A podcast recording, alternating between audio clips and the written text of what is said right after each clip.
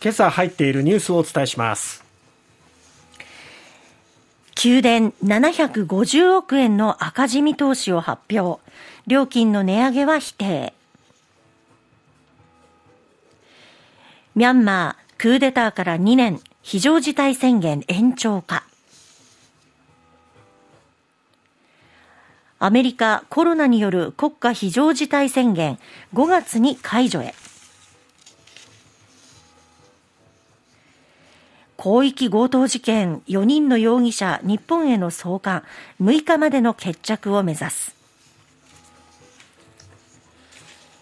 求人倍率1.28倍上昇。4年ぶりに上昇するもコロナ前には戻らず。まずは九州電力です。2023年3月期連結決算の最終損益が750億円の赤字になる見通しと昨日発表しました。燃料費高騰や原発の低稼働から収支が悪化し8年ぶりに通期無敗としました、これまで業績予想は燃料価格の推移や急激な円安を理由に発表を見送っていましたけれども、はい、最終赤字が計上されると3年ぶりの赤字転落ということになります。そして配当は中間期に続いてこの期末も見送るということで通期で配当なしということになりますとこれは東日本大震災後の全原発停止で業績が悪化した2015年3月期以来ということになります。はい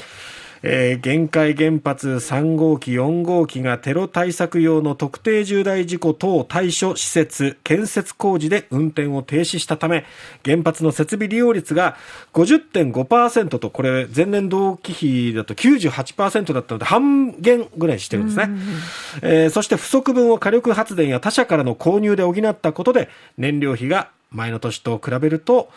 3494億円増加するなどして損失が膨らんだということです。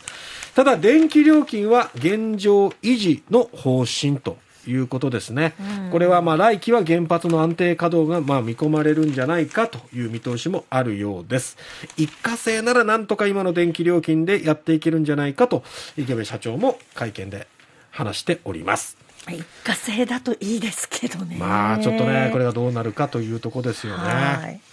えー、そして続いてはミャンマーのクーデターから今日で2年ということになりますが、ミャンマーの軍事政権は昨日声明を発表しまして民主派などによる武装闘争が続く現状について通常の状況ではないと指摘しクーデターから2年となる今日2月1日に必要な声明を発表すると述べました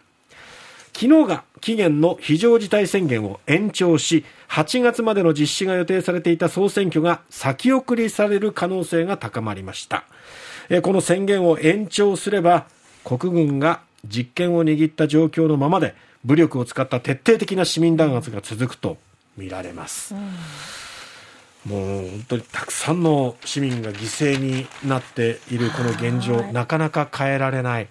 えー、そしてそんな中、ウクライナ情勢が去年の2月24日から、うん。えー、始まってしまってからは世界の目がウクライナに向けられて、うん、このミャンマーはどこか影になってしまっている部分もあるんですが、やっぱりこの市民の声が届かない政治になってしまっている、うん、軍による、ね、この弾圧のような状況が続いているっていうことなんとかね、えー、国際協力で変えていきたいところなんですけども、まあ、そのリードをするべき存在として ASEAN が、はい、まあ、担っている部分もあるんですけども、なかなか ASEAN の中でもこう、割れている部分もあってね、難しいですね。そうですね。さて、えー、続いてですが、アメリカですね。えー、バイデンアメリカ政権ですけども、1月30日、新型コロナウイルスの感染拡大に対処するために出している公衆衛生上の緊急事態宣言と国家非常事態宣言を5月11日で解除する予定だと発表しました。うん今は無料で受けられるワクチンや検査などに費用が発生するケースが増え特に医療保険に入っていない人には大きな影響が出そうですね、アメリカはこういう保険に入ってない人も多いので、えー、そうなると料金が発生するなら受けないっ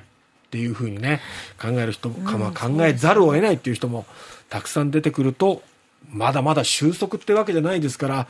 今後どうなっていくのか。ですよね。で日本も同じように5月8日から、まあ、季節性インフルエンザなどと同じ5類に、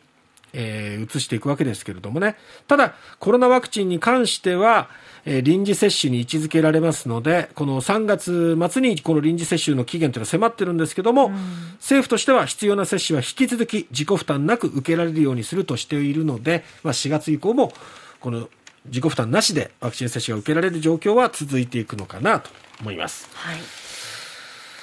さて、フィリピンですね。えー、フィリピンのレムリア法相は31日、昨日、現地の入管施設に収容されている男4人のうち1人が iPhone6 台を所持していたことを明らかにしました。そしてこの強制送還については、来週前半にも開始したい考えを示したということですね。うん、えー、2月7日、8日と、まあ、フィリピンの首相が、えー、日本を訪れるということで、その前までに、はい、できれば6日までにっていうところをね、強制送還実施したいという考えですね。うん、えー、警視庁幹部によりますと、えー、現地で拘束されている4人の容疑者ですけれども、この iPhone を所持していたということもあって、この iPhone を使ってフィリピンの国内から、まあ、テレグラムなどを通じて日本の実行役に指示を出していた疑いが浮上しておりますがひょっとするとこの収容所に入っている時にも、うん、その場が、えー、実行現場になっていた可能性もあると指示を出していた現場になっていた可能性もあるとい。うことで、はい、えー、またまたこの後の捜査も進められていきます。